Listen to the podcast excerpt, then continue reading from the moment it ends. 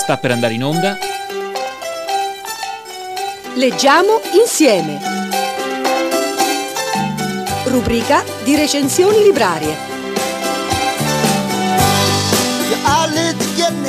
Amiche e amici in ascolto, ben trovati. Quest'oggi parliamo di un libro, di un libro particolare, Assicurazione a delinquere, confessioni di un insider. L'autore è Massimo Quezel. Tra l'altro vedo un sottotitolo Tutto quello che non sappiamo sulle compagnie assicurative e eh, nel commento, diciamo, sulla quarta di copertina, è la prima volta che un ex manager assicurativo, oggi tra i più affermati esperti di infortunistica in Italia, racconta tutto, segreti, trucchi, bugie di una lobby potentissima, un business gigantesco costruito sulla pelle delle persone. Con questa testimonianza dall'interno che lascia sgomenti, Massimo Quezel rompe finalmente il silenzio assordante prodotto da un'informazione falsa e paludata, imbastita a suon di campagne pubblicitarie milionarie. Un libro eh, edito da Chiare Lettere, uscito nel 2016 e ne parliamo con l'autore che eh, subito ringraziamo, Massimo Quezel, grazie per essere in nostra compagnia. Grazie a voi per avermi contattato. Sono in compagnia di Doretta Boretti, di Salve. Claudio Coppini. Buongiorno a tutti. Con i quali eh, condurremo queste interviste. Io Roberto ho subito una domanda che mi esce, scusa Doretta. Eh. Ma eh, lei Massimo Quenzel gira senza il giubbotto antiproiettile la guardia del corpo oppure no? Eh, questa è una domanda che tutti mi fanno, però io sono sempre stato abituato a combattere con quelli più forti di me, non con i più deboli e comunque scherzi a parte non credo di, di aver raccontato qualcosa che nessuno conosce, diciamo che l'ho, l'ho, portato alla luce perché tutto quello che io racconto sono cose che succedono quotidianamente e che tutti sanno. Ma lei è un insider, è stato così definito, no? Eh, sì. che a un certo punto ha fatto una scelta di campo contro quello che era un po' con la sua precedente eh, impostazione, professione, non so come la Ma dif- no, No, io diciamo che ho avuto la fortuna, io ho fatto il liquidatore per dieci anni per una compagnia di assicurazioni americana che non ha assolutamente il modus operandi delle compagnie italiane, quindi comunque mi ha permesso di imparare quella che era una professione, imparare una materia, ho fatto tantissimi corsi di formazione, però eh, in, in, un modo differente da quello dei colleghi italiani. Poi comunque io avevo anche parallelamente uno studio di consulenza di infortunistica stradale con il quale assistevo anche le persone che erano vittime di incidenti. Ecco, ma lei ha avuto un incidente stradale importante che insomma ha orientato diversamente anche la sua attività professionale? Sì, beh, la mia storia nasce proprio così. Io sono stato vittima, io e i miei familiari, di un incidente stradale e quindi ho toccato con mano quello che voleva dire confrontarsi con un sistema assicurativo, più che assicurativo, liquidativo, perché il problema nasce quando c'è il, il risarcimento che deve essere erogato dalla compagnia. Diciamo che le, le assicurazioni sono così percepite da, da, da, dagli italiani come, come una tassa. Non è una tassa l'assicurazione, anzi è un bene che esistono. Il problema però, ripeto, nasce quando poi la compagnia deve risarcire. Come ha detto lei prima, eh, leggendo la, la, la, il retro del mio libro, eh, il business, le compagnie purtroppo lo fanno sulla pelle di chi ha subito un danno grave e la vita gli è stata stravolta. Io darei la, spazio adesso a Doretta Boretti che tra l'altro ha vissuto eh, sulla propria pelle anche eh, una vicenda terribile, insomma, e, e, ha avuto a che fare con le compagnie assicurative. Cioè, forse non ha ancora avuto a che fare. Ah, ecco, vabbè. No, no, no, no, anzi, è una storia molto lunga. Allora, intanto eh, il titolo. Eh, un titolo che mi ha suscitato, non, non le dico che entusiasmo, perché io mi occupo di problematiche legate all'incidentalità stradale ormai da diversi anni e abbiamo portato avanti qui con RVS diversi programmi proprio legati ad un grande progetto, una strada per la vita. Quindi, eh, diciamo, da un punto di vista giornalistico, questa assicurazione a delinquere è un titolo veramente intrigante. Beh, eh, semplicemente nel libro eh, cosa dico? Racconto quello che è eh, l'ambito assicurativo come è composto, racconto delle storie reali che sono tuttora eh, eh, attive, aperte e soprattutto poi come in chiusura do 10 consigli su come tutelarsi quando si deve stipulare un contratto assicurativo e come tutelarsi poi quando accade un incidente stradale. Eh, è un libro facilmente fruibile perché è stato scritto in maniera elementare e semplice proprio perché sia compreso da tutti. Io ho evitato di utilizzare l'assicuratese che neanche io conosco. L'assicuratese. Io delle volte ammetto okay. a, a, capire quelle che sono eh, le, le, le, clausole, le postille che sono inserite nei contratti assicurativi che sono veramente di difficile interpretazione. Otto volte su dieci le compagnie non riconoscono il giusto risarcimento.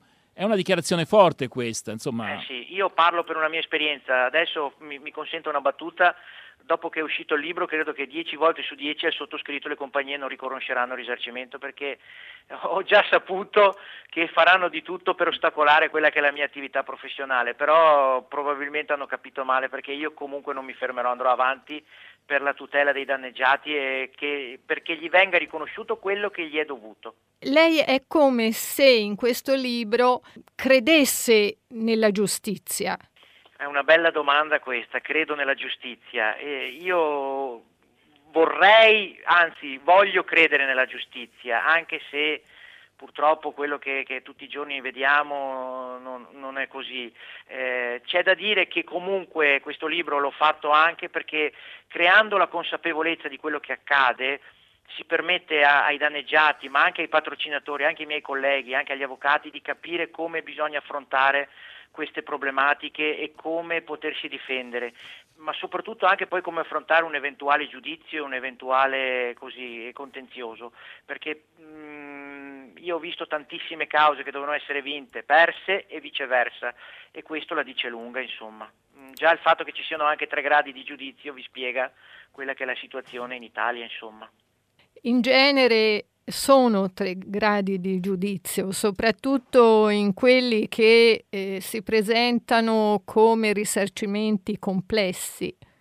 Certo. E, e, per risarcimenti complessi eh, penso a molte vittime. Certo.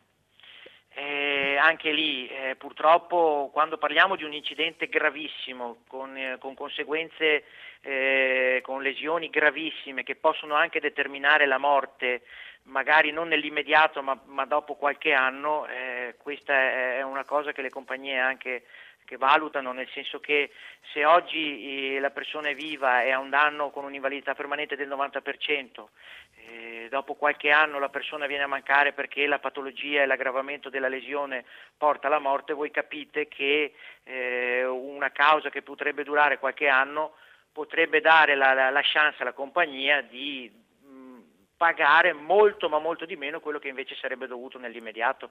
Eh, io ho parlato con eh, molti familiari di vittime della strada, eh, che siano mariti, mogli, padri eh, ed altro, zii, eccetera. Eh, però eh, quando ho chiesto loro ma quale risarcimento vi è stato da, concesso, e c'è un, un, arcobaleno di risarcimenti. Bravissimo. Cioè da 100.000 euro a 600.000 euro, a un milione e mezzo di euro, a 3 milioni di euro. Ha mai sentito lei che eh, un, un ragazzo, una ragazza che ha chiesto aiuto nell'incidente stradale aveva ragione piena? E è sopravvissuto o sopravvissuta per sei giorni dopo due interventi chirurgici, dopo tutta una serie di cose, è spiantata a cuore battente e il eh, giudice di primo grado ha stabilito per il danno biologico a questo giovane 250 euro. Guardi, non entro nel merito della questione perché non la conosco, però capisco bene quello che mi sta dicendo perché ne ho viste anch'io. Io ecco, ho vent'anni di attività nel settore, quindi ne ho viste di tutti i colori. Quello che ha detto poc'anzi lei è verissimo. Si sente parlare di cifre così come, come cassette di arance. Mm, c'è da dire una cosa, allora, innanzitutto, come dico sempre ai miei assistiti, non esiste una somma che possa ripagare il dolore umano per la perdita di un congiunto o per un sinistro grave che riduce in una sedia a rotelle un prossimo congiunto. Non c'è una somma di denaro, ci sono delle tabelle dei tribunali che sono utilizzate dai giudici per poter quantificare il danno che questa persona ha subito. C'è un altro aspetto che deve essere valutato, che è la personalizzazione del danno, cioè noi non siamo tutti uguali, ne, non tutti subiamo lo stesso danno e non tutti abbiamo uno stato psichico eh, uguale a, a, chi ha subito un incidente stradale. Quindi dove sta la differenza? Perché lei sente tutto questo eh, cambiare di somme? Come ho detto prima, proprio perché questa materia è sconosciuta ai più, non, eh, di, di, veramente esperti ce ne sono pochi, le persone in grado di documentare analiticamente un danno e quindi dimostrare quello che deve essere risarcito eh, non sono tante ed è una, una materia complessa e difficile. E sta proprio lì la differenza, nel poter dimostrare esattamente quello che una persona ha subito a seguito di un incidente stradale mi viene in mente eh, clienti che magari ottengono dei risarcimenti più cospicui di chi ha subito un danno maggiore, non tanto per la differenza appunto del, del, del danno subito, ma per la documentazione che viene prodotta e come viene dimostrato il danno. Eh, sta proprio lì poi la differenza. Le compagnie questo lo sanno benissimo e quindi giocano su questo. Poi su cos'è che giocano anche le compagnie? Sullo stato di necessità del danneggiato. Se noi pensiamo che una persona che subisce un incidente stradale ed è in sedia a rotelle, eh, psicologicamente intanto è una persona che non è in grado di lottare perché ha, ha altro cui pensare, è già debilitata fortemente, ma soprattutto se questa persona magari viveva di un, di un suo lavoro autonomo, dalla sera alla mattina non ha più la possibilità di avere un introito economico. Ecco che allora c'è una necessità di avere del denaro, uno per curarsi, due per avere qualcuno che ti presta l'assistenza. E quindi del denaro, in questo caso il danneggiato ha bisogno come dell'aria Ora, eh, proviamo a metterci nei panni di un danneggiato che magari i primi mesi tiene botta perché eh, riesce comunque a sopperire primi, ai, alle prime esigenze. La compagnia comincia con, con, l'offerta, io lo chiamo così volgarmente il gioco dei pacchi, eh, ti cominciano a offrire 100, 200, 300, 400 mila euro, è chiaro che alle prime offerte si dice di no, poi dopo quando è passato un anno il danneggiato è costretto ad accettare eh, un'offerta che magari può sembrare anche congrua perché noi proviamo a pensare se eh, una compagnia può offrire un milione di euro su un danno che magari ne vale tre, ovviamente il danneggiato magari non lo sa che potrebbe arrivare quella somma, ma un milione di euro per un danneggiato che si trova veramente in una difficoltà assoluta è una somma che comunque può dargli quantomeno un po' di respiro e quantomeno un po' di serenità. Ecco che allora in quel momento magari la, la somma viene accettata, il sinistro viene definito, ma magari sinistro valeva molto, ma molto, ma molto di più. Se noi pensiamo che in Italia ci sono 2 milioni e mezzo di sinistri ogni anno circa, basta che soltanto che voi facciate una semplice operazione matematica, voi capite quello che può essere il risparmio che le compagnie hanno ogni anno eh, su quello che è gli incidenti stradali. Teniamo presente che nel, 2015, nel 2014 le compagnie hanno avuto come utili, non ricavi, eh, utili 6 miliardi di euro. Quindi capite bene di che cosa stiamo parlando.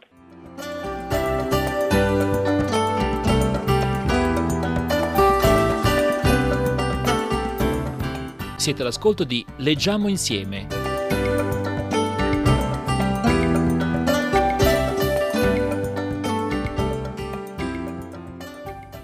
Ricordo che stiamo parlando con Massimo Quesel, autore del libro, del saggio Assicurazione a delinquere, confessioni di un insider, tutto quello che non sappiamo sulle compagnie assicurative edizioni Chiare Lettere. Lei eh, dà anche dei consigli molto pratici, diciamo, ai lettori per tutelarsi maggiormente almeno rispetto a quello che sono i giochi al ribasso delle compagnie assicurative. Ecco, eh, naturalmente noi rimandiamo al libro, però sì. ci può dire qualche cosa, almeno qualche consiglio, ce le può anticipare? Beh, sì, certamente. Consiglio numero uno. Allora, attenzione quando si stipula un contratto assicurativo alle clausole e alle franchigie. mi viene in mente una, una, delle clausole che viene inserita il più delle volte. Eh, ormai eh, il codice della strada prevede che eh, eh non si debba più bere eh, quando ci si mette alla guida e quindi il bere due bicchieri di vino oggi è un essere fuori legge. Se ci capita un incidente stradale e viene, praticamente riscontrata questa ehm, irregolarità, la compagnia che cosa può fare? Paga quello che è il risarcimento del danno a chi è stato cagionato, che potrebbe essere anche importante, e poi agisce in rivalsa nei confronti dell'assicurato, quindi richiede la restituzione di quello che ha versato. Quindi questa clausola deve essere assolutamente esclusa dal contratto di assicurazione e questa è una delle più pericolose clausole che de- vengono inserite nei contratti. Eh, un'altra clausola è la, la, la, guida sicura, quindi ci sono delle clausole che permettono poi degli sconti irrisori, ma che se l'auto viene guidata da un minore di 21 anni prevede anche in quel caso il pagamento di franchigie se non la restituzione di quello che è stato il risarcimento pagato. Quello che consiglio io, e lo scrivo anche nel libro, è quello di avere un bravo agente di assicurazione. Eh, che, e come si fa eh, a scegliere il eh, bravo? come si fa? Io, io, vi svelo un segreto. Allora, io ho imparato una cosa nella mia vita, eh, che è questa. Quando si va da un agente di assicurazione per poter scegliere quello giusto, è semplicissimo. Se l'agente di assicurazione vi spiega il prodotto assicurativo che vi sta vendendo e voi lo avete capito, vuol dire che avete davanti un bravo agente. Se viceversa la gente vi spiega il prodotto e voi non lo avete capito, non è che siete voi sciocchi o non ci arrivate, è lui che non è stato capace di mettere in condizioni voi di capire quello che vi sta proponendo non è stato capace o non voleva far capire fino in fondo? Eh, ma se non voleva far capire vuol dire che c'è qualcosa sotto. Ecco. Eh, ah no, scusa, ho detto, ti ho preso questo foglio perché um, ho sentito che ha parlato di tabelle, no?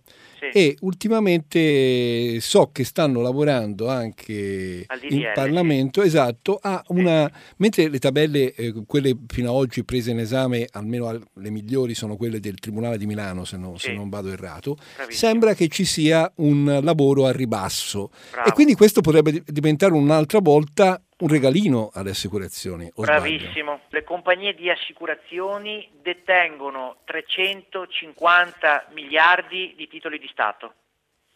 Voi capite bene che hanno un potere economico nei confronti dello Stato importante, vanno a suonare il campanello al signor Renzi e dicono noi vogliamo una norma di questo tipo. Loro stanno cercando di farsi approvare per l'ennesima volta una norma che vada a vantaggio loro, perché loro vogliono che ci sia una riduzione dei risarcimenti. E io mi domando, ma è possibile che loro vogliono puntare sulla pelle degli italiani e di chi ha subito un danno piuttosto che discutere sul diminuire i costi della gestione dei sinistri, sul diminuire i costi delle, delle, delle, remunerazioni degli amministratori delegati. L'altro giorno mi è capitato sotto mano un foglio dove c'era lo stipendio di un amministratore delegato di una nota compagnia italiana della quale non faccio il nome, che percepisce 7 milioni di euro all'anno di emolumenti. Ora voi mhm. capite mm-hmm. che c'è qualcosa che stride. Ecco, qua, ora sugli stipendi immagino che eh, insomma, l'avidità umana è, è tale che non c'è molto da sperare. Però eh, l'altra questione che lei ha sollevato, cioè tutte le truffe fatte nei confronti delle compagnie assicurative, purtroppo elevate, insomma, ecco, ma voglio dire, non è quello un campo no. in cui le compagnie assicurative potrebbero veramente fare degli importanti risparmi, sì, anziché... Ma mi scusi, eh, questa è la, eh, è la, scusa che giustifica la loro eh, così mala gestio e la scusa che gli permette di aumentare i premi. Perché se eliminassero le truffe e se volessero le compagnie sarebbero in grado di farlo perché vi ricordo che abbiamo una tecnologia assoluta ormai, ormai ci controllano i conti correnti, eh, guidiamo le navicelle su Marte, sappiamo come è composta la, la, la, così, il terreno di Marte, quindi mh, mm, loro sanno veramente tutto, ormai col codice fiscale, con una targa, sanno veramente tutto. Ma torniamo ai numeri, mm, su 2 milioni e mezzo di incidenti ogni anno, le compagnie di assicurazioni denunciano circa 5.000 sospette truffe. Di queste 5.000 noi non sappiamo poi quante realmente vanno a buon fine, quante siano veramente delle truffe o meno, ma comunque questi numeri sono lo 0,2% del totale, quindi stiamo parlando veramente del nulla. Tutte le aziende del mondo hanno rischio di impresa, quindi è evidente che una compagnia di assicurazione come una banca che presta il denaro ha la possibilità che qualche concorrentista o qualche mutuario non paghi il mutuo, ha la possibilità di avere che ci sia qualche delinquente che prova a frodare o a truffare. Il problema è che se loro togliessero le truffe non ci sarebbero più scuse per loro sarebbero li, costretti fa, fa gioco a loro, insomma. Sì, sì, ho capito. quello che devono pagare. Ma perché se la prendono con i danneggiati? Perché chiedono l'approvazione in Parlamento di una norma che tagli i risarcimenti, invece di chiedere l'approvazione di una norma che preveda la galera per chi truffa le compagnie di assicurazione? Io un tetto lo metterei anche ai dirigenti perché 7 milioni di euro certo. mi eh, sembrano veramente qualcosa Beh, di, ma di... mi scusi, quando io vedo 7 milioni di euro e a un tetraplegico, a un tetraplegico che non apre le mani, non muove più mm, il corpo ed è costretto eh, a una vita in carrozzella senza poter vedere un domani, e gli vengono offerti 300 mila euro di risarcimento che gli devono servire per tutta la vita, questi ne prendono 7 milioni in un anno, voi capite che fa veramente arrabbiare queste cose qua, soprattutto perché ribadisco, se la prendono con chi non è in grado di lottare, con chi ha Uh, lo stravolgimento della vita, perché le famiglie vengono veramente stravolte, questo ve lo dice chi entra in casa di chi ha subito queste, queste perdite questi gravi danni e che tutto pensano meno che a, a, al risarcimento. Un'altra cosa che vi posso così eh, rappresentare è, è, è l'amarezza quando si ottengono dei risarcimenti importanti, e ne ho visti tanti, che il conto in banca viene rimpinguato ma la situazione in casa non muta. La sofferenza e il dolore rimane uguale se non di più perché si ha comunque una disponibilità economica diversa ma non serve a niente, non la si può nemmeno utilizzare. Massimo Quezel, lei a partire dal 2001 ha costruito un network di agenzie il cui obiettivo è tutelare i diritti dei danneggiati e lottare per ottenere il giusto risarcimento. Da che parte stiamo andando? Verso effettivamente una maggiore tutela di chi è già forte, insomma, oppure c'è la possibilità nel, nel, futuro, grazie anche magari a un'opera di denuncia, come stiamo facendo adesso, che le cose possano cambiare per il meglio?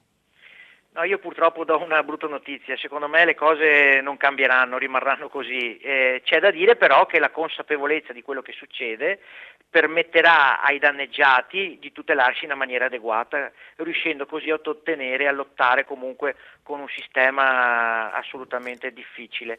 Quello che, che, dico io e che dico, scrivo anche nel libro è che non bisogna comunque arrendersi e non bisogna mollare mai, bisogna tenere duro, bisogna avere al proprio fianco il giusto patrocinatore, i giusti consulenti medici legali, i, i, i consulenti per la ricostruzione cinematica, quindi tutte quelle persone che ci permettano di documentare e dimostrare quello che ci è dovuto. Allora, do- anzi, tre domande velocissime. Una è questa. Eh, quando lei ha scritto il libro anche, si è anche consultato con associazioni italiane di vittime oppure eh, diciamo attinto soltanto dalla sua esperienza personale? No, no, io ho attinto dai miei vent'anni di, di, attività, ho avuto la fortuna di conoscere, è venuta qui a trovarmi nel mio ufficio, la Presidente dei familiari vittime della strada, la no, la Cassan- Cassaniti. Sì, la dottoressa Cassaniti, sì, sì. Bravissimo, dottoressa Cassaniti che mi venne qua in ufficio e, e raccontò tutta quella che era la sua esperienza nel, nel campo. E loro sono molto agguerriti, sono agguerriti quanto lo sono io nei confronti delle compagnie assicurative, infatti sono sempre lì in prima linea per lottare contro queste, queste norme che sono sempre, e dico sempre, a tutela delle compagnie assicurative. Io non ho ancora visto una norma a tutela dei danneggiati, una, una ne basterebbe per noi. Noi siamo stati anche invitati, e, e, di questo è un vanto, a Montecitorio da alcuni politici perché hanno visto il libro e vogliono capire, vogliono conoscerci per capire effettivamente che, di che cosa stiamo parlando e che cosa sta succedendo, anche perché anche loro sono politici sì ma non sono esperti di quello che era il comparto assicurativo e quindi certo. hanno bisogno di qualcuno che gli accenda una, una luce per, per far chiarezza su quello che sta accadendo. Certo, allora assicurazione a delinquere ha già pensato a un altro? Libro? Questa domanda me l'hanno fatta in tanti, eh, non le nascondo che ne, ce n'è già in cantiere un altro che stiamo lavorando in questi, in questi mesi. Assicurazione a delinquere, confessioni di un insider, un libro eh, edito da Chiare Lettere, uscito nel 2016. Massimo Quezel, grazie per questo suo lavoro, per questo suo impegno. Grazie. Bene. Grazie a voi. Avete ascoltato? Leggiamo insieme. Rubrica di recensioni librarie